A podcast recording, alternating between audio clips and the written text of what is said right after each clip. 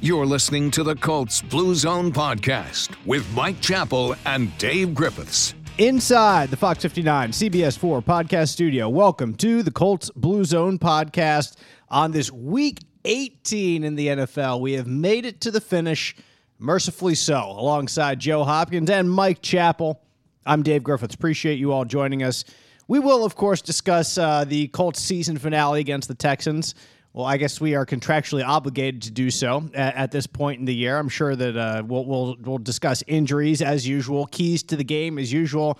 I'm sure Joe put in some ample thought to his keys to the game this week. Uh, very excited to see what he has to say about uh, the keys for the Colts and the Texans, uh, and we'll make predictions, of course, as per usual. So I'll steal Mike's uh, Mike's prediction in a minute here, so I can have it by the end of the show. But first, let's get with the news and it is significant this week across the NFL with the temporary postponement, perhaps eventually a cancellation of the Monday Night Football game in Cincinnati between the Bengals and the Bills after a first quarter hit uh, rendered Damar Hamlin motionless on the field there in Cincinnati. Second year safety is Hamlin. Um, received a hit as he was tackling Tee Higgins on a pass over the middle. Um, and then got up and crumbled to the turf. Immediately, medical personnel out there on him, performing CPR, um, reaching down into de- into death and bringing him back. And he's been at uh, UC Medical Center in Cincinnati since. And fortunately, there's been wonderful news on Hamlin's condition, especially in just in the last couple minutes, really, uh, before we tape this podcast, with uh, doctors giving a press conference about the progress that he has made about how he has regained consciousness, how he's gripping hands of uh, family members. I saw that uh, he he can't communicate verbally yet, but through just through text, asked who won the game. So, uh, so that's uh, so many encouraging signs right now about uh, the condition of uh, Damar Hamlin, chap. Uh, it is clearly something that, that has taken over the NFL news cycle over the past 48 hours, and uh, and much deservedly so you know, you're watching the game, you see the play, and it was just a play. I mean, like Zaire Franklin said, he said it, it, that's a routine tackle, and and to take it a step further, we've seen players make a tackle, get up, and go down. I mean, we've seen that many times. I don't think that's an overstatement, but it didn't take long to realize this was different. And what what we've talked in the media room. What what I've always learned to do is one, you watch the response of the medical people, and they ran on the field, and then you watch the reaction of players. They will tell you if this is just another bad injury where a guy, you know, where guys suffered a torn whatever, or if this is dire. And it was very obvious to me at a very quick time that this was different, and it was it. The, and the longer it went, the more you knew it was bad. I mean, you see players on a knee consoling each other, crying. That's not normal. It, it's just it, I couldn't I couldn't compare it to anything I've seen. You know, the the worst thing I, I can remember seeing really in real time was Austin Collie against Philadelphia, where it was just awful but he was he was up and in the locker room after the game. This was different, and what's re- you know what what you just read was is is extremely encouraging. That they some news places had uh, uh, some specialists on on on Tuesday, and they said the first you know 24, 40, 72 hours were going to be so critical in in what you saw. So th- this is encouraging and. and prayers remain to him because I'm sure he's not out of the woods. But from from where w- when you revive a guy on the field, when he was gone, and they revive him, and apparently the mayor had to re- revive him again at the hospital, to now. Uh, it, it's just a blessing, and it, this is this is the path that you had hoped that Damar would be on. Of course, plenty of Colts uh, speaking about it this week. Coach Jeff Saturday, Joe, calling it as scary situations he's ever seen. Uh, I mean, we we've watched a lot of football in our lives, just as football fans and, and football journalists. Uh, Jeff Saturday has seen that plus so much more himself. So, uh, were you watching the game on Monday Night Football? What was your reaction when uh, when I'm sure you were brought up to date if you weren't watching it at that very moment? Yeah, the wife and I were watching it live, and you know, kind of as Mike explained, after a minute or two, you realize it was something different. And I remember just saying, "Did did we just watch someone die on the football field? This is crazy." Um, they brought out the ambulance, which is not normal for an NFL game. You'll see that sometimes in high school and stuff like that. Um, but it, it, it was abundantly clear that this is just a freak thing that has not been that has not really happened in the NFL, at least not recently that I can remember. Um, this was just wild. I'm I'm very thankful for the recent updates that he's making great progress. That uh, you know the doctors say he appears to be neurologically intact. Uh, lungs are continuing to heal, so I'm sure he's got a long journey ahead of him. Um, but thankfully, it, it seems like we're getting a lot of very encouraging news. Our prayers still with him, with his family, our thoughts as well, and uh, so so all the best to Damar Hamlin uh, as he continues uh, on this uh, on this journey, then to, to to rest, to rehab, to recover. And um, speaking with one player in particular in the Colts locker room who is uh, certainly more affected than the situation than others is rookie safety Rodney Thomas. Uh, Thomas was a teammate of Damar Hamlin in high school. Uh, so they spent several years together. Hamlin was a year in front of him at Central Catholic uh, outside of Pittsburgh, uh, a factory powerhouse football program there in Western Pennsylvania. But but those two uh, share a unique bond. Speaking with Rodney, he said he still speaks with Damar Hamlin every day, even now that they've been graduated and long gone and separated from one another from from several years of college and the NFL. Chap, they talk Mon- They talk Monday. Yep before the game. Yep, uh, said he spoke with him right then on Monday, right, right even even that day. So, and, and Rodney also drove down on um, on Tuesday to, to Cincinnati to to be with the family, to to see them, and to get in the. He said he got in the hospital room, was able to see Damar there. He wasn't awake at that time, but he was able to be there, talk to him, uh, like hold his hand, just really uh, was he called it an, an, encouragement just to be able to be there to see to see his family and even at that time the news the news wasn't as good as it is now but they were seeing early signs of progress at that point so so Rodney told us when he came back to Indy that drive back was an encouraging drive it wasn't a despondent drive you know driving away from your friend um, at, at just at the mercy of, of Lord knows what at that time. He felt that there were good things happening. Um, so, so, so Rodney was great in front of us. He, he, he certainly you was uh, was very forthcoming, was very uh, honest, I think, with everything that he could say and everything that, that he was able to say,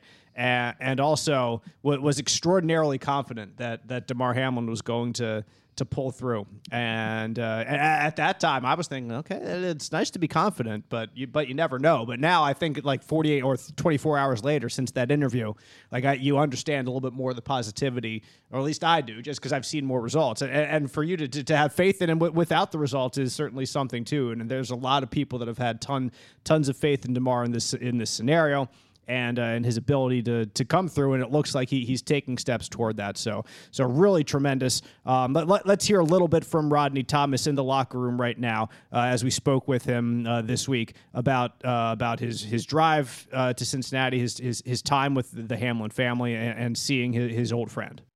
It was good to just go in there and just like see him, see see the family, and just just be with them at that point in time. Because I know I know like it's real tough for them uh, as well as it is for like the people that real close to him, different things like that. So just trying to be there. Uh, he's a soldier, and he went down, and he needed troops behind him. So I was close, made my way over there. That was Colts rookie safety Rodney Thomas speaking about his, his, his trip to Cincinnati to see Damar Hamlin, his old friend, um, there after after the really scary events from, from Monday Night Football. So, so again, all, all our best to, to Hamlin and the family. And, and, and next up, I guess you have to decide what to do, chap. Once the um, you, you get past the, the human element of it, there's still a football season, and the a battle for the number one seed in the AFC. Whatever the NFL decides to do, it's it's it's going to be a little messy whether they try to play that game, finish it out between the Bengals and the Bills. It's probably not likely that that would happen, I would say. It's probably more likely to be canceled, but uh, and to keep out all the other schedules uh, on, tap, and then you'll kind of deal with the number one seed anyway.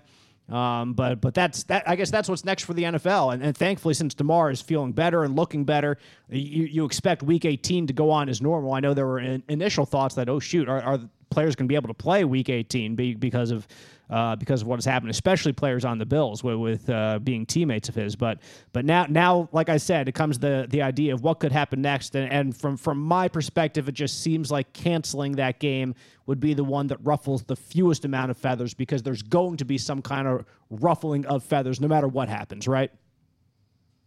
Yeah, and I keep waiting for the league to announce something, and, and people need to realize we're not being cold and callous with this, but the the game when the league goes on, because it has to, and I I firmly believe that as maybe not Monday night, but Tuesday morning they were in discussions because you have to be. You, that's why they've got a zillion people working at the league offices.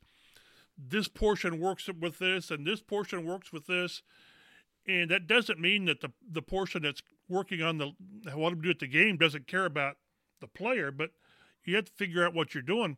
But like you said, I, I just don't see how they how they have okay, we're going to extend the the postseason. We're going to get rid of the the, the bye between the championship game and the Super Bowl, and move everything back, and have the Bengals and and Bills play, you know, next week. That's not going to happen. Probably, like you said, canceling the game. But I've seen rumor, speculation that maybe they expand the playoffs to include a team that might get messed up because of not having, you know, whether whether and I, I have not looked at the schedule on the playoffs enough because the team we follow has been out since I don't know October. It feels like, but maybe you expand it to, to eight teams so that that team gets in. But then you're going to have issue with the seeding because without playing that game, there's going to be an issue with the seeding. And I think what you said is totally accurate. Somebody's going to get you use you use ruffled feathers, so we'll we'll go there. That was the nicest way I could think about it. But but but somebody will, and, and you know what you have to say is, sorry, but that's how it is. Stuff happens. So, but here we are Thursday, and, and keep in mind, the Bills have to play this weekend.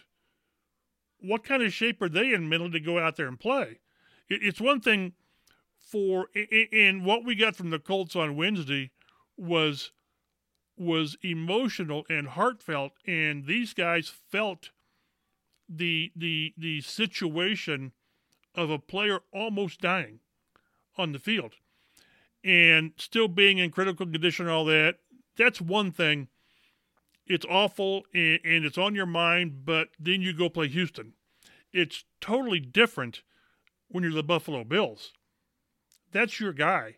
You know, I'm sure they'll go out and play. Who they play? Uh, the Patriots, right? I, I think it is. It, that's a massive game. it's a massive game. So it, it's it's one thing where you, you still have to care about Hamlin, but the league still has to figure out what to do. I mean, you, you can do both. Again, I'm ser- you can simply do both and not do shame to the other. I'm curious because, as you said, somebody's going to come out with the short end of something, but it's it's one of these you know one in a fifty year of occurrence that you're going to have to deal with, and I really don't think the team that gets short shrift is going to have a lot. They're not going to have a strong voice of opposition to it because sometimes stuff happens. I, I read one possibility, Joe, would even be to to make the AFC Championship game something like a neutral site game if it comes down to it. But if you have to mess around with the one seed, and I was thinking then I mean, if you're Chiefs Bills and you're looking for a neutral site game somewhere between them, you know, Indianapolis is uh, it's right there. Like I, I really think, honestly, if they did that, like Indianapolis or Detroit for Ford Field would be the two they would pick because they're indoors, they're between them. D- D- D- Detroit might be busy. Yeah, they, they might be playing exactly. Detroit could still be out there, so so you, you got you got to get someone who's out of the playoffs. So Joe, playoff football coming to Indianapolis. You heard it first here first on the Colts Blue Zone podcast. Yeah, and within the you know past few years, everything that's happened with the pandemic, it's almost like we're used to unprecedented situations. We are. What's another one?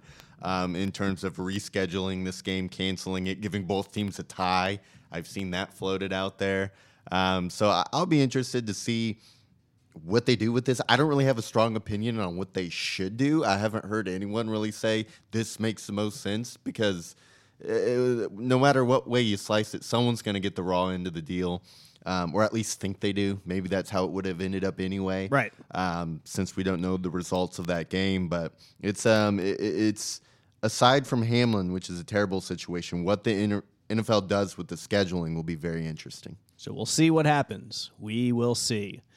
We will also see if any Colts are elected to the newest class of the Pro Football Hall of Fame. The 15 modern era finalists have been announced per Mike Chappell and all the voters, you know, whittling the field down. We have two Colts on this list of 15. They are Reggie Wayne, his fourth uh, year of eligibility, is a finalist again, and Dwight Freeney, a finalist for the Hall of Fame. So, from this list, if you've been following along from the semifinalist stage, you know that uh, Robert Mathis did not make this cut. So Chappell, we'll start with with Rob and then kind of move on uh, to the 15 modern era finalists. But we we kind of speculated that the national uh, view of Mathis and Freeney might skew slightly toward Freeney, and this would be a little bit of confirmation toward toward our uh, toward our estimate, wouldn't it? and that's too bad for Robert. It, it, it it's crazy, but it, when when you talk to fo- folks around here, and again, I tried to get John Teerlinck, the late John Teerlinck, to say, "Hey, if you could have one, Freeney or Mathis, who would you take?" And he said, "No, I'm not going there. You're not you're not getting me to do that."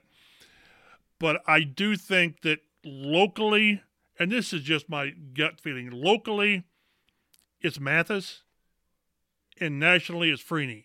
It, it's just a feeling I get from that and it, it's it's hard to really say which one is right and which one's wrong. I mean, it's crazy. People forget that Mathis is the Colts' all-time sack leader. It's not Freeney because Dwight left here and went elsewhere, and Robert's got the all-time record for sack strips, fumbles, and then Freeney's got more sacks because he played longer and he went to an extra Super Bowl that he should have won but didn't because you know 28 to New three. Because because of Tom Brady. Yep. And, and and because of Atlanta's offense. Really interesting. Do I think Freeney gets in first ballot? Probably not. I think Demarcus Ware gets in from this group. Should have got in last year as a first ballot guy. Uh, but I think he's. It, it's funny when I I've seen some guys, selectors have put out like, okay, this is a 15. Who, who which five do you like? And they're just asking for comments. And I'm telling you, 80% of the comments had Freeney on the list, which surprised me. But I think, again, that just shows that the national image, optics, is Freeney. And he was that good, and he had this spin move. And, you know, it's, it's funny if you had that signature move and you were pretty good and you came from Syracuse, That's right. you know. but I, I, I just think that I think the deck is stacked against him this year because because of Demarcus Ware. But there is a national perception that Freeney was damn good, and he was, and he was. So be very curious to see how he does. I, I still remember Joe. Uh, this was even before I went to Syracuse, so it was when Freeney was drafted, just a couple years before I went. Um, like knowing, seeing him coming out and being drafted, and thinking, and me as my y- young football fan, like he's a small defensive end. I don't know if he's going to work well in the NFL. I mean, he's a top fifteen pick, whatever. That that's a lot of faith to put into this guy who's uh, who's who doesn't really fit the mold. But Freeney was also kind of the not maybe somewhat of a changing of the guard in some ways in the NFL and how they view pass rushers. And and he certainly came to the perfect place here in Indianapolis. That was eventually paired with Robert Mathis on one side, but but also. The, the turf that could uh, just magnify his speed and his ability there, and also an offense that kept putting points on the board, so other offenses needed to match and needed to throw themselves. He was put in a perfect scenario to be successful, and he certainly took advantage of it. Yeah, I mean everything kind of lined up for him his career. I'm sure he would have had a great career. I completely anyway. agree. Yes, But um, just the scheme that he was in with the offense putting up so much points, so he got to rush the passer more instead of having to run defend, which was not his strong suit. Um, obviously. And then today we see so many more edge rushers in his mold, about 260 pounds. Uh, what was he, like 6'1, 6'2? He wasn't all that tall, so he was able to get down and under um, those you know hulking offensive linemen. So uh, he he was a bit in a way a trendsetter in that regard, and and then the Colts went and got an even smaller defensive end in Mathis, not in the first round, albeit Right, right. but um, to pair with him, I think. You know, I kind of agree with what Mike describes as a national view. I always saw Freeney as like the guy, and then Mathis as kind of his running mate. And then once Freeney moved on, Mathis kind of like established himself as a guy in his own right and goes, I'm not just a sidekick. I'm not just a Robin to your Batman. So I think it is kind of unfortunate that the narrative plays out that way for Mathis. But that's kind of, you know, just growing up and watching this team, that's kind of how I felt about it as well. And that brings us to Reggie Wayne, the other Colt that is a finalist, four years uh, eligible for the Hall of Fame chap for Reggie Wayne. And I I know you've you've made the the argument for him before in front of the selection committee. You'll get the chance to do it again. Uh, heck, you had to do it for Edgerrin six or seven years, whatever it was. And there comes a point where there's not too much more you can you can add to the uh, you can add to the discussion. But um, when you look at who gets in, I mean, you always compare them against uh, other players who who are on the list and. Uh, and other players who have uh, who are at the same position specifically, and you have Reggie Wayne, you have Torry Holt, you have Andre Johnson. That are three wide receivers, and and I know I, I know we we've certainly talked on this podcast about uh, about those three before and how they fit. But uh, i- i- if Reggie's going to go in, I think those two guys are really his his main competition. Obviously, it's everybody in this 15, but uh, in order to be considered most um, most probably. You have to be viewed as the best at your position, and then a- a- and then after that, it's kind of a, a pick and choose between positions. So uh, th- th- this is another opportunity for Reggie to get, to get in. Uh, h- how do you feel about his chances in this vote when it comes down to it in February? I felt better last year because of the group, and and and that does matter. Is who else is in the group? I don't think this is a, the problem with this year's group. Is there might be three first ballot guys. Well, two, first ballots, and and I think Demarcus Ware gets in. I think there's a good chance Darrelle Revis gets in, and Joe Thomas. You know, it- it- which will be kind of crazy, where a guy who played on such a crappy team for so long, but it just shows that you can be a great, great player on a bad team. With Reggie and, and Holt and Johnson, it's just what's your flavor because their stats are so similar. They are. Uh, I think one of those guys gets in because the Hall of Fame, the, the 49 selectors, is we know that we've already now created another backlog at the position. And before long, we're going to have Larry Fitzgerald. We're going to have Jason Witten, who's not, who's who's a who's a tight end, but he's you know he's still a receiver, sort of. So then all of a sudden, you're really really getting a backlog of players. And I saw Mike Sando of the Athletic did a really really good study, and he I, I won't get into all the complicated stats he had about ranking receivers. Oh, I mean over the last 50 years and it, it involved you know how many years you led the league in this and that and average and all this jerry rice was number one you know jerry rice is a freak He's an Obviously. alien. he's an alien i mean it really I, I think he is but reggie was number 10 all time the problem is Torry Holt was three so and that's based i think on on yards per catch and and in his per year. His numbers and those are just a smidgen better than Reggie.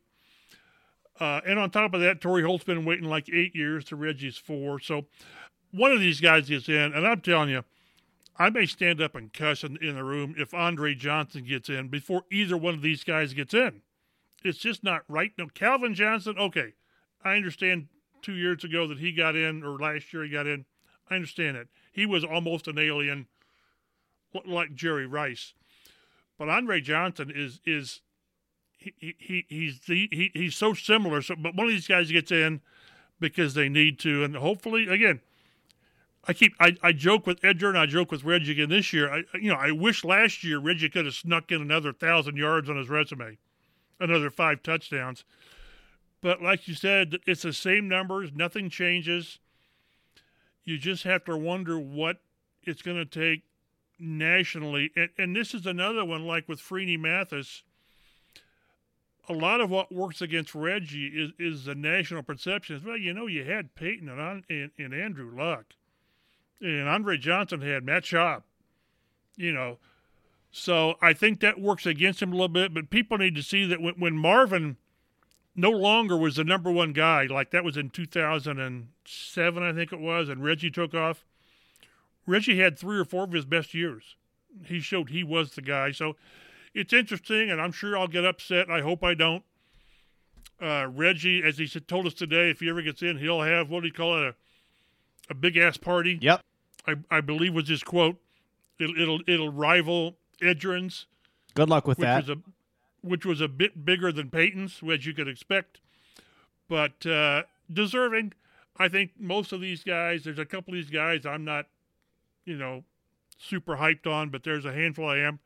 Reggie's one I am. Dwight's one I am. We'll see where it goes. Yeah, there, there's a lot of great great players, Joe, in this in this 15 uh, player class. Along with Reggie and Dwight Freeney, you have, as Chap mentioned, Darrelle Revis, uh, one of the best cornerbacks easily of his era. Joe Thomas, easily one of the best offensive tackles of his era. Uh, Willie Anderson, the offensive tackle. You have Torry Holt. You have Devin Hester, who is arguably the greatest return man of all time in the NFL. Andre Johnson, who was mentioned, uh, along with Demarcus Ware, Jared Allen, who's also in that line, a defensive end, uh, who's been waiting for a couple years. Then uh, at linebacker, you have Zach Thomas and Patrick Willis. Uh, safety, Darren Woodson and a pair of cornerbacks or defensive backs and Rondé Barber and Albert Lewis. So uh, there, there's a lot of great names on this list, um, but obviously Colts fans are hoping that uh, that a couple more uh, can can make that final cut. I, I, would not be surprised if neither of them make it in, in in the final here.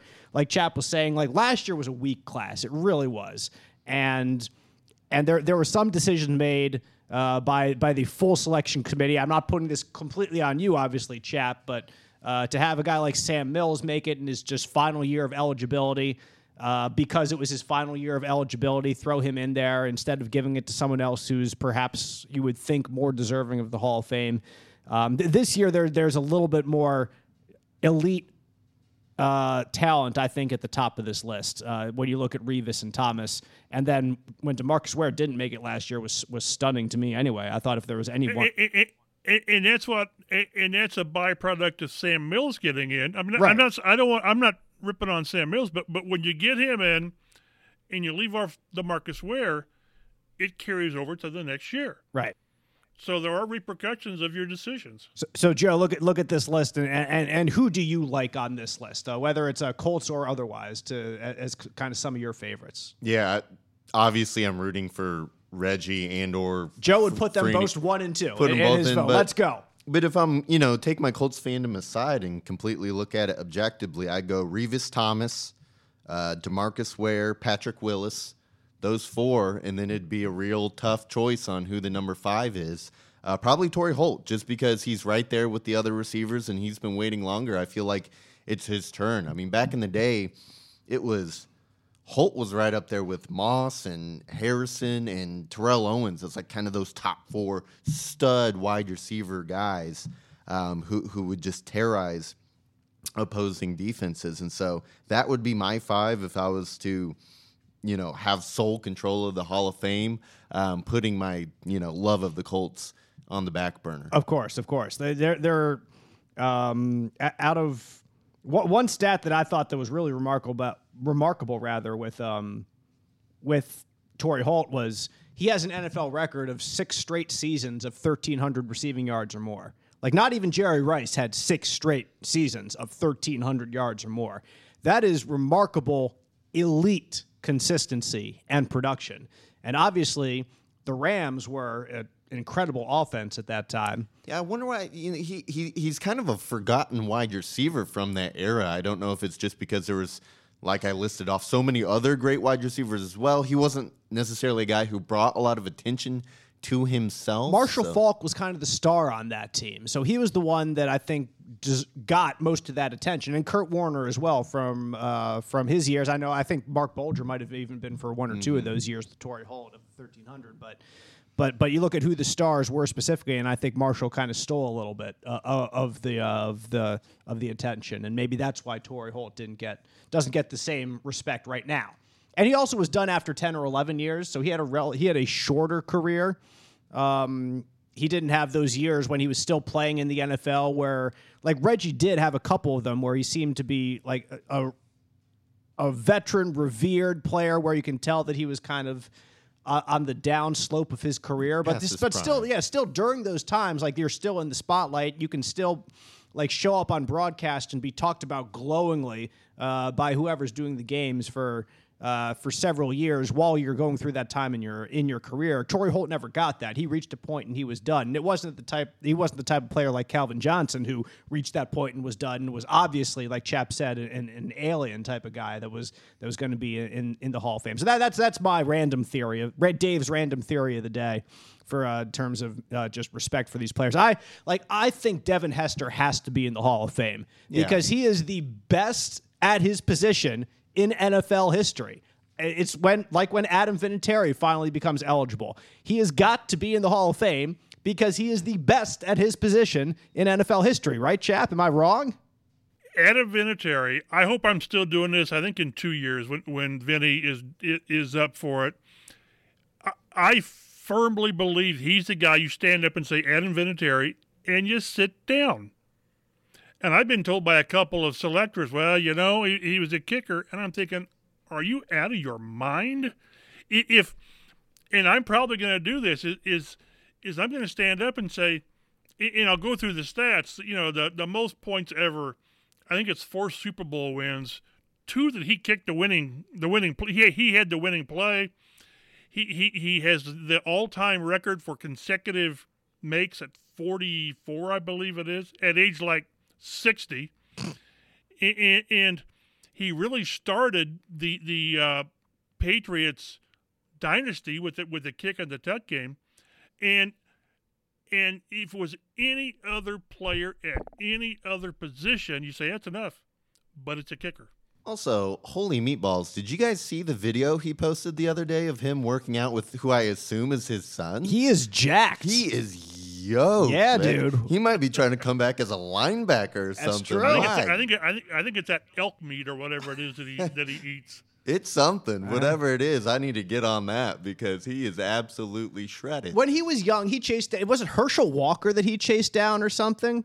That like it, it was on a Yes. kick return. It- yeah, I think. Yes, Yeah. yes. So it was like an older Herschel Walker that Adam Vinatieri chased down on a kick return. I don't know if he could run that. He definitely couldn't run that fast anymore. But now it'd be like a.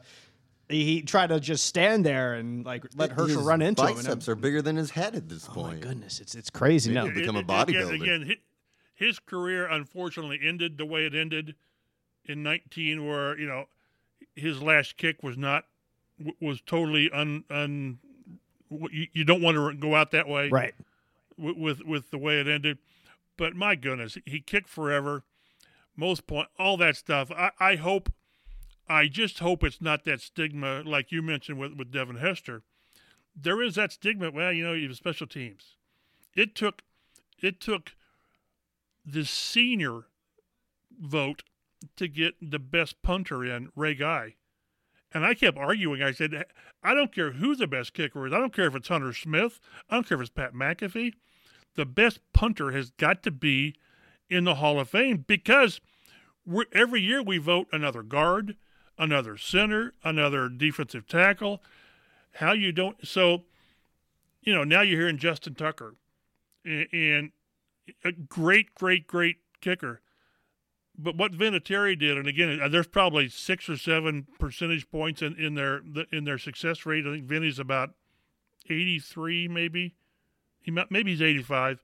Justin Tucker's like 90, whatever. But Vinny's got when it came to kicking the kick, it was Vinny. So I, I, I hope there's not much discussion, and if and if there is, it's because people are hung up on this. Yeah, but he's a kicker. Well, then that's just wrong. I, I I was told that scoring points was important in the NFL. I, I and every every time the kicker goes on the field, unless it's a kickoff, there are points on the line. At that point, just take special teams out of the game. Just start every drive at the 25. No more field goals. Either score a touchdown or you don't. Like, uh, it, it's it's a huge part of the game. The Bears don't make the Super Bowl that year without Devin Hester. Mike, Right. you t- you take you take field goals away, and do the Colts score? Not this year. Nope. they do not. Not really. Yikes. Ouch. It's painful. But it's true. But it is but it's true. about but but it's about over. What does Hancock Health's membership in the Mayo Clinic Care Network mean for you? It means our independent health network now has access to the knowledge and resources of the world leader in medicine. It means your Hancock Health doctor can now consult with Mayo Clinic specialists to confirm a diagnosis or treatment plan. And it means that together we're making health possible for you. Learn more about our new clinical collaboration at hancockregional.org front slash Mayo Clinic. The Colts host the Texans this weekend to close out the 2022 NFL season, even though we are in 2023, of course, right now. Usually, I'm sad when the season's over, but this is not the case. You, Joe reached sadness a long time ago. That's the problem. you, you've you've hit the apathy stage. Um, and I think there's a lot of Colts fans out there who have. So we do appreciate you continuing to listen and download the Colts Blue Zone podcast and following us uh, online on Twitter at Colts Blue Zone because hopefully we, we provide a little bit of entertainment, a little bit more knowledge than just your typical game day, you know, stat stuff um, and, and previewing because because obviously we're, we're focusing elsewhere right now on on how this Colts uh, team lines up. But for those of you who are interested, Kenny Moore will not play in this game. He's been placed on injured reserve finally with his ankle, like we talked about. We talked about this last week. Like, why is Kenny Moore not on injured reserve? And I don't know if there's a specific reason, but it, Why is it- Kenny Moore not on injured reserve? Why is Nick is. Foles not on injured reserve? Yeah, the Colts might be down their top four cornerbacks, and you're going to keep a roster spot for Nick Foles. yeah, I, I don't know how it works or, or the, the the machinations behind it, chap. Well, the the only thing, and, and, and you're right, Joe. The only thing is though, is when you're allowed to bring a couple of practice squad players up for the game, then, it, it you you really it's, it's not as dire as, as what you would think it would be. So they, they can bring a couple of a couple of defensive backs up at the end of the week, and it, it's the same as it, it's the same as having them on the active roster, which they'll be for game day. Gotcha. A couple players who did not participate in Wednesday's practice, also besides Kenny Moore and Nick Foles, include uh, Brandon Facyson, who had a concussion. Stephon Gilmore has a wrist injury. Kylen Granson with an ankle injury. Rodney McLeod was just resting, and defensive end Rashad Berry, who was just signed to the list, was a travel day for him, getting him in town and getting him uh, up to speed, sort of. And full participant in practice was wide receiver Ashton Dulin coming off of his concussion, so some optimism that he will be ready to go uh, come Sunday against the Texans, who have ruled out cornerback Derek Stingley Jr. With uh, he's on injured reserve. Dameon Pierce, their running back, is on injured reserve. Justin Britt's on injured reserve. Nico Collins, the wide receiver, on injured reserve. Uh, did not participate in Wednesday's practice. Cornerback Steven Nelson with an illness. Center uh, Jimmy Morsley, Morsley, Morsley, Morsley. I don't know if that's if that's spelled right. I'm having a tough time pronouncing it, but with a concussion. Thank you, Joe. Uh, like the L and the S, you would think, or something, are in in weird position. You you're you're probably right. I, I can't tell you the uh, the ins and the outs of the Tennessee, uh, excuse me, the uh, Houston Texans 53 man roster. Also a full participant in Wednesday's practice, uh, Teagan Quitoriano with a thigh injury. Uh, so that's the uh, the quick injury report from from both squads. Is, is that spelled correctly, Joe? Have you found out? Morsley, M O. Now, apparently the L is an I, so Morrissey. Oh, Morris Morrissey. Okay. Yes. So- was, uh, yeah, I guess on the Texans' websites, the L's and the I's are They look, looked a little confused. similar. Okay, Yes. okay. I was, I was very confused there, as as you could all tell uh, just listening here. Like I look at it, like that's not how you spell a name. Uh, so anyway, That's not a name. no. The Colts are 4 11 and 1. The Texans are 2 13 and 1. And uh, one remarkable thing that I found about the Texans this year, guys, is uh, they, if they go outside the AFC South, they lost every single game. Every game that they had against a non AFC South opponent, they lost. And so far, they have beaten the Jaguars once, they've beaten the Titans once, and they tied the Colts. So there you go. The Colts should be the AFC South champions, right? Because they had the best result against the Houston Texans so far. Out of uh, well, well, that would mean that they would need to. Well, it doesn't matter even if they lose this game because, uh, or if they win this game. Uh, either way, uh, they still are, or have the best record against the Houston Texans out of out of everyone in the uh, in the division. So Um, so so there so there you go. Uh, the uh, the Colts are AFC South champions. You heard it here first on the Colts Blue Zone podcast. But but but in all seriousness, um, but before we get into some of the numbers uh, with with the, these teams, we were talking about it, guys, before we were got, got on this podcast. This is a unique scenario. Well, uh, you, you you it's a unique scenario in the fact that you don't see it every week, but perhaps you see it once every year or every other year. That there are two teams that are um, completely like in the top five of the of the draft order that are playing each other down the stretch of the season. That that really you, you heard the expression you have a lot to play for. Well, they have a lot to lose for. Uh, this weekend, both teams, because the Texans uh, chap are in a heated battle with the Chicago Bears for the top overall draft pick. And if they don't get it, then the Bears are number one. And although the Bears aren't going to take a quarterback like the Texans would like, the Bears can trade with anybody who wants a quarterback there. Then in that number one spot, an it really would be, and it, they'll probably get a king's ransom if there was one quarterback. And right now, it seems like Bryce Young is the guy who's, uh, who's uh, head and shoulders above everyone else. Who still has, appears a couple other good quarterbacks there in the first round. So the, the Texans losing out on that first draft pick could be very significant for them in the future of that franchise. And for the Colts, I mean, geez, you still want to get up as high, as high as possible, whether it's going to be as high as uh, three or, or as low as number six, there's a big swing in there in terms of what you can draft or what you can trade for in terms of franchise changing caliber players, isn't it? Yeah, and that's why I, I thought all along, depending, you know, the, the, the Colts are going to end up with the third best quarterback, maybe, maybe the second best if, if they can get just a, a smidge higher. And I guess I wouldn't rule out a trade with Chicago. You know, it's, it's funny. I saw our friends at the Star had an interesting – what if thing with trading with the Bears. I don't know what the what the draft picks they were going to send, but they were going to send DeForest Buckner and Kenny Moore back to Eberflus to try to get their pick and then take your, you know, the second best quarterback. Which you know, the only issue is, I, no, I, I guess an argument that can be made is, and the Colts did this way back when, is yes, you've got to get your guy you have absolutely got to get your guy, but don't get your roster to do it. Remember, that's what they did with Jeff George in, in, in 1990. And maybe that never would have worked anyway, but they gave up Andre Rison, their top receiver, young receiver, and they gave up Chris Hinton, their, their left tackle. And then the offense was bad. You know, oh, really? But I, am really, we were talking with Reggie Wayne today, and he's, he's always fun to talk with. But he, he mentioned whether, you know, he, we asked him about what needed to be fixed or whatever, and, and, and he wasn't going to go where we wanted him to go because he'd probably get fired. I, I don't know. I don't know. But he said it was important to get the guy. And I think I'm I'm pretty sure we, we agreed he was talking about the the the coach. Got to make sure you get the right coach. But I said all along too, you know, I, I I sort of really really believe it. If you don't get the right quarterback, I don't care who your coach is. I mean, I, I really do. So, so they've got to do almost whatever they have to do, short of getting your roster to get to get the quarterback. Because if, if nothing else, and I think Joe and I talked a little bit about it, is right now the fan base is PO'd. They're really upset with where this is.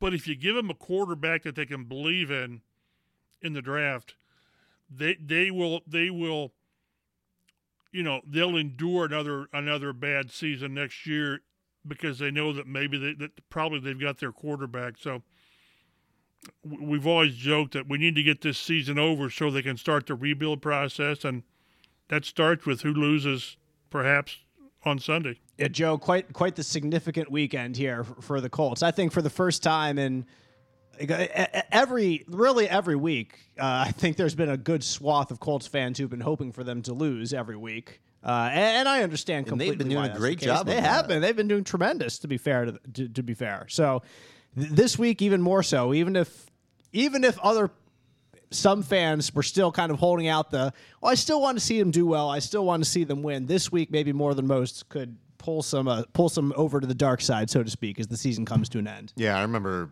I had you know in my friend group people rooting for Tank since the Broncos game uh, which was a little early for me. I wasn't quite there yet. They, they believed from early on that this was coming, and, and they were right. Yeah, but um, Yeah, I mean, it wasn't too long ago that we were talking about the Colts having this abysmal season. There's a, the word abysmal again, but um, yet still having the 14th pick in the draft, and they've just marched their way up and up and up and up that draft order.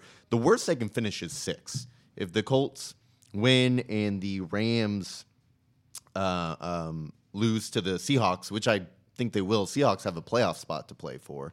Um, then the Colts fall back to six. They could potentially get up. I think four is most likely. I think if the Broncos beat the Chargers, who may or may not have something to play for, um, by the time the four o'clock games hit, a lot will be decided during the one o'clock games. Um, then the Colts could have the fourth pick if they lose and the Broncos find a way to win. So you know, there's not a ton of fluctuation that could happen at that this point, but when it comes down to draft time and making a potential trade to move up if you have to, or just sticking and picking, the fourth pick versus versus the sixth pick is going to be a big deal. No doubt, chap just for just for perspective and context, you got these two teams going absolutely nowhere. Well, th- this is reminiscent. Someone reminded me of it last night. This is reminiscent of the 1991 season finale. It was called the Repus Bowl. That's Super Bowl spelled backwards. and, and, and, it was the uh, 1 and 14 Colts at the 2 and 13 Tampa Bay Bucks and the Colts got the first pick, and it was I believe Steve Emtman. So there, there, there is precedent. so well. So, I know. Well, I, that's that's the story for another day. but but but there is precedent for two crappy teams playing in, in, the last game of the season. There is. There certainly is, and, and here we are yet again. Um, and, and we'll we'll get into this certainly much more later, but uh, it, it, it's more important to, to pick the right quarterback and have the right coach than to have the higher pick for quarterback or even the first pick for coach, whatever it might be. I mean, you, you look back, I always just look back to the 2018 season a couple years ago when Josh Allen was the third quarterback taken. He was taken seventh overall. The Colts yeah. can only pick as, pick as low as sixth, as you said, Joe. So if they were like in that year, like they could have taken a guy like like a Josh Josh Allen. So if, yeah. if the right guy falls to you and you have the right coaching, which the Bills absolutely did, that's been proven right. People forget going into that draft that there were a lot of people who did not like Josh Allen at all. Like and Josh Very Rosen, they, they thought Josh Rosen was the better Josh. Like he wasn't even the best Josh at quarterback, uh, according to you know, 30% maybe of, of the prognosticators or the pundits out there. So, so when we get to that discussion, we'll get to it. But, but for now, certainly the, the higher you get, the more chance you have of getting the guy that you want and getting the guy that you want to be coached. Right, Mike? Yeah. And the higher you can get in, in the draft order, to some degree, the less you're going to have to fork over to get even higher. Because I don't think we should rule out at all the Colts moving up from wherever they are, six five four, to get a smidgen higher, because the the the, the less you have to move up, the less you have to, to pay. Even though whatever you move up is going to cost you a bunch. Yep. Uh, just just don't be like the Jets that year, who traded up for Sam Darnold when they could have gotten Josh Allen. Uh, whenever they so wanted to, well, with the Colts, who traded down to number six and, and got Quenton Nelson that year. So, anyway, uh, Colts and Texans. Let, us break down this intriguing matchup, shall we? The Texans have the worst record in the NFL. They're coming off a 31 to 3 loss to the Jacksonville Jaguars. The Houston offense is anemic at best. 31st in the league in scoring, 16.1 points per game, which is still better than the Baltimore Ravens do without Lamar Jackson at quarterback, but that's another story for another time.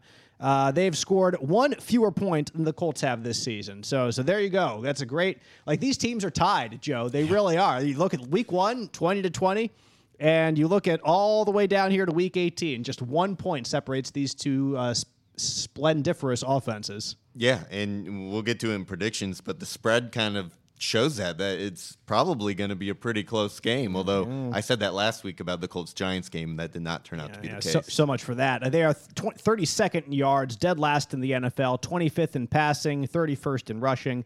They only average 3.8 yards per carry, which is second worst in the league. Uh, they're right in the middle in sacks. They're 14th, and uh, second to last in the NFL in turnovers. They've turned over the ball 25 times, so it'd be nice to get a couple more of those. Uh, if you're rooting for the Colts to do Two well, turnover kings in this game. There you go. Colts Is with the most turnovers, and then Yep. Texans with the second There most. we go. So there Could- might be a lot of balls changing hands. But but then the ball's going to be on the ground, and it's going to be like, do you want it? No. Do you want it? Because you know you're, you're going to want to you're going to want to lose this game, right? No, not not for the players, not for the players, but it'll be maybe some folks in the stands. Don't dive on it. Stay away from the ball. Let's see what happens after that. Uh, the Houston defense is uh, not much better than the offense. They are 26th in points allowed and 30th in yards allowed. Um, 12th against the pass, dead last against the run, but uh, this is not a Colts team that has proven to be very good in the running game under Jeff Saturday in general, and without Jonathan Taylor in particular. Uh, that certainly plays a big role in, in what they've been able to do in recent weeks, especially. But they are sixth in takeaways with 24 this year, so the Texans defense can, and has proven to, take the ball away better than the average team in the NFL this year. It's just that when they don't take the ball away, teams tend to score on them quite a bit more often uh, than not. Joe, how about some players to watch as the uh, Colts and Texans suit up this weekend from the opposing side? Short list this week, and, and a lot of that is there were some significant players on IR for the Texans. But Davis Mills, As, as, as I mentioned last week, your, your lists are getting shorter and shorter. it was a really front-sided show this week. It was. Um, but yeah, you got to start with the quarterback, Davis Mills, uh, starting for this team again the last few weeks. After I believe there's one week that he was benched, but 61% completions, 200 yards per game, 14 touchdowns to 13 interceptions. There's a reason why the Texans are in the quarterback market um, after two years of Davis Mills. Last few games, he's been a little better. Four total touchdowns to one interception. Had a career high 33 rushing yards last week. Hey, there you go. Daniel Jones really torched the Colts on the ground, so you got to watch out for that with Davis You heard it here first on the Colts Blue Zone podcast that Daniel Jones was going to have some very important runs, and that's exactly what he did. Yeah, I mean, in week one versus the Colts, Mills actually had a pretty good game 240 yards passing, two tuds, zero interceptions. That was a game when uh, uh, uh, OJ Howard was unguardable, um, and, and he's kind of fizzled out as the he- season went along. He, he was unguarded. there, there is there's a difference in those words. Thank you for the correction, Mike. I, I completely agree. Um, looking at Brandin Cooks, I mean, this is one of the few, I guess you could call stars on this team. Especially with Dameon Pierce out, right? Yeah, Dameon Pierce playmakers, is yes. a very moving forward. He's a running back that I, I'm going to be concerned with as a Colts fan. But with Brandin Cooks, he had his best game of the year against the Colts in Week One. Seven catches for 82 yards. Those were both season highs. He's only top 60 yards in three games this season. Uh, uh, just a hair under 600 yards on the year. So really not having the season he'd like to. There's a reason he was trying to get out of Houston around the trade deadline, and that that, did not happen for him. But he's still someone that the Colts are going to have to keep an eye on. Looking at the defense, I mean, if you watch that Week One game, the Colts are going to have to account for Jerry Hughes. Two sacks, an interception, and a forced fumble in that game. He's got nine sacks on the season, so really a nice revival to a career that seemed to be winding down. One more sack would be 10. I think that would either tie or be his career high in the career of Jerry Hughes. which is fantastic for a player who I believe is 33 or 34. Yep. He, he's up there. Um, and then you want to talk about young, talented rookies. Jalen, I believe Pitre I think so. out of Baylor, second round pick, 37th overall. He leads the team in interceptions with five and total tackles with 139. He had 10 in week one against the Colts. I believe he was the one who delivered the shot on Pierce that uh, knocked him out with the concussion and kind of altered his face mask. So he's somebody who can hit you over the middle and take the ball away. He's got uh, uh, an interception in each of his last two games. So he's a playmaker out there for this Houston defense. But but like Mike said earlier, just the, the list is, of playmakers is small, and uh, it, it just you, you get sometimes weird players who, who step up, like OJ Howard was week one to, to be a playmaker against bad defenses and or uh, or teams that are just trying to come together or struggling in certain areas. So. Uh, so that's where the Colts are going up against this group of, of Houston Texans. Uh, Joe, your your keys. Uh, Chap Chap has something before Joe's keys to the game. So what you got? Yeah, one, one thing on players to watch uh, favorably with the Colts. Michael Pittman Jr. needs four catches for a for a hundred, and it's it's funny how R- Reggie Williams said, "Yeah, but I'm more concerned about him getting a thousand yards," and I think he needs 105 catches. I, I I don't know. So at that rate, he's going to need about 15 catches for you know, averaging seven yards. And on top of that, Zaire Franklin needs five tackles to break Shaq Leonard's franchise record of 163. Which yes, is an extra game and all that, and tackles are tackles, but a franchise record a franchise record. I'm sure uh, Shaquille Leonard will uh, will have nothing but good things to say about. Uh, he will have good things to say about Zaire, but then he will certainly not uh, be motivated at all next year to uh, to do anything uh, by himself as to to get that record back. So perhaps that'll be a good thing for Shaquille Leonard. Give him something else to to motivate him to get back, as if he needs any extra motivation. But nevertheless, that'll be one of about I don't know twenty motivational yes. tools he'll use next year. Yeah, talking about tackles, Colts are, have two top ten tacklers with uh, uh, uh, Okereke and um, Franklin, only team in the NFL with two top ten tacklers. So you know they got they got good linebacker set if you're looking for bright spots on this team. And next year with Shaq coming back, uh, one spot, one linebacker too many for the spots that you usually play. So if you're looking to move up in the draft, well, I guess Bobby would be a, uh, a free, free, agent. agent. Yeah, yeah, exactly. So he he'd be someone that uh, you'd have to you'd have to resign or something before the draft and then trade him away, which would be I think unlikely to do it in, in that case. Anyway, I, I ramble because uh, we, we have to get to uh, the keys to the game, Joe. By some miracle, we've made it to 55 minutes here in, in, this Colts Blue Zone podcast. We had a lot to talk about early. We really did before we got to the game. But uh, but your keys to the game. I know this is going to be uh, going to be some some lengthy discussion here. So stick with us, uh, Joe. How about you begin your keys to the game? Go right ahead. One word: lose. Just lose. Uh, the Colts have been very good at this this year. They've lost almost all their games. And if they lose just one more game, they will guarantee themselves at least a fifth overall draft pick in which they could hopefully draft a new franchise quarterback and reset a more successful era in the Indianapolis franchise. So please, please just lose. Just lose and get to the future. That's what a lot of people have thought for a lot of time. The story of Hancock Health is all about you and everything you need to live your healthiest life like Hancock Regional, one of the nation's safest hospitals, and an independent health network with over 70 doctors at more than 30 locations around East Central Indiana. We're growing and evolving to help further your story. And we're just getting started. See all the ways Hancock Health and you can work together to make health possible at hancockhealth.org. And with one game left in the regular season, which you can watch on CBS 4, by the way, at 1 o'clock this weekend if you're in central Indiana. Uh, that, that's kind of been a forefront on folks' minds. FanDuel has the Colts at two and a half point favorites, over under set at 38.5. So we're expecting a rousing uh, 20 to 18 ball game at Lucas Oil Stadium, which seems a little high for me. Uh, just because uh, we haven't even talked that Sam Ehlinger is your starting quarterback for the Indianapolis Colts. yeah, there, there's there's that too. That uh, that's another that, change. That that tells you where we are in the season. The, the the the crazy thing, and we were talking to him in the locker room, and he went through his progression this year and how he's been. He said, "I was third, then second, then first, then back to second, then third, now second, now first. Like he he he went through the whole roller coaster of, of his season, uh, dealing with where he's supposed to be. And and for him as a second year guy, who's a sixth round pick or a fourth. What is it? A fourth round or a sixth round? He, he was down there somewhere. Six, I think it was six. six yeah, it was sixth round pick. Sixth round pick. Like, he, he's not supposed to be playing right now. He was supposed to. We talked to him at the beginning of the season about like his goals for the year and how he can progress as a player. And and he t- and he gave us this really like good, well thought out plan that I'm sure he and others had put together for him, and that was just completely blown out of the window when when, well, when he wasn't wasn't wasn't it like a two or three year plan? Yeah, exactly, and, and it's just completely shot because they they threw him into action. Um, and it was mandate. Uh, it was uh, I don't know. It was it was required that that somebody it, would it start. Was, it it was mandated by the owner. There you Let's go. Just say it. Chap Chap can say that uh, that uh, it was mandated that Sam Ehlinger take over as starting quarterback. So so anyway, at least you know, Colts can score a touchdown with Ehlinger. You know, I hate to rag on Foles. I hope his ribs heal, Shoot, but man.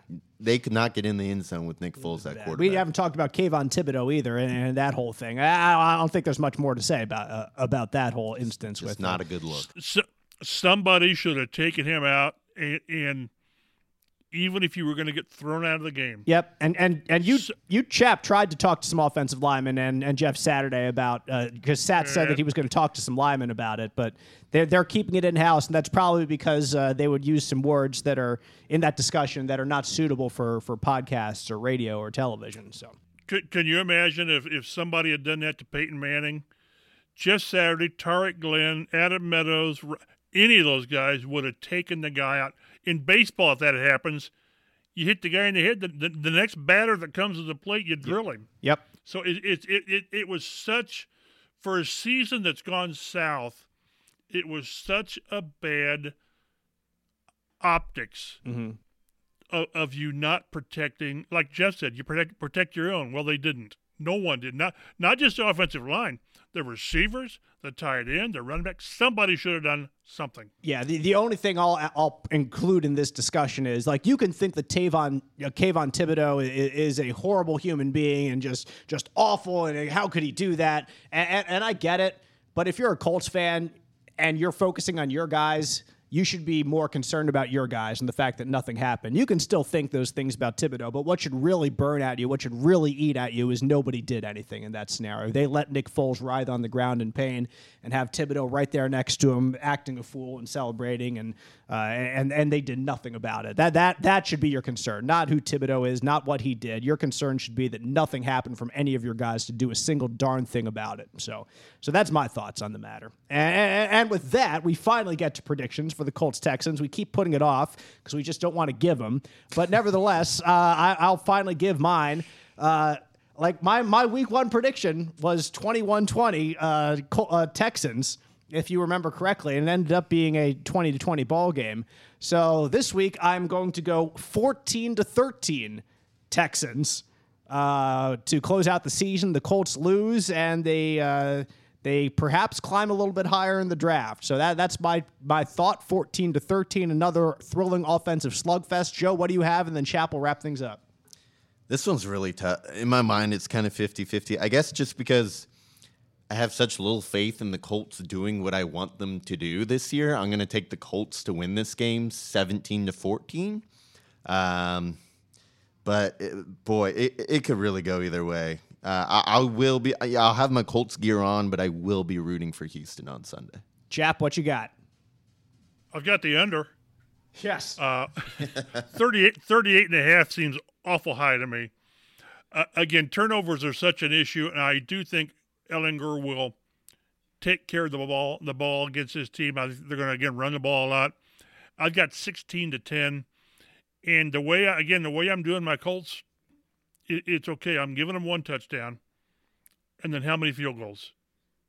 So, sixteen to ten, and and it'll be it'll be unsightly. And you hope that you know games are normally three hours and five minutes. You hope this is two hours and like fifty three minutes. Just get it over. That last week was great. It was a two-hour, forty-five minute ball game. You never see that. So you sixteen to ten Colts, right, Mike? Specifically. Correct. Okay. Correct. Okay, just wanted to be specific on that. Well, well, that brings our thrilling show to a, to its inevitable conclusion, and uh, there will be plenty more to discuss in the off season as we really ramp up um, all the all the uh, bells and whistles that come with your typical NFL offseason for, for a team in the Colts position. But uh, as, as I said earlier, we do appreciate you sticking with us throughout this year. Uh, we hope you've been entertained a, a, a, little bit by our by my antics and uh, at the end of the day, I just hope that uh, when it comes to where you look for your Colts content, we can be in the uh, upper quartile of that top quartile of, of places that you go. We almost didn't get it. Ding, ding, ding, ding, ding. Snuck it in at the end. So there we go. We appreciate you listening. We do encourage you to subscribe, get us delivered to your podcast listening device as we are dropped. For Mike Chappell and Joe Hopkins, I'm Dave Griffiths. We'll see you next time on the Colts Blue Zone podcast.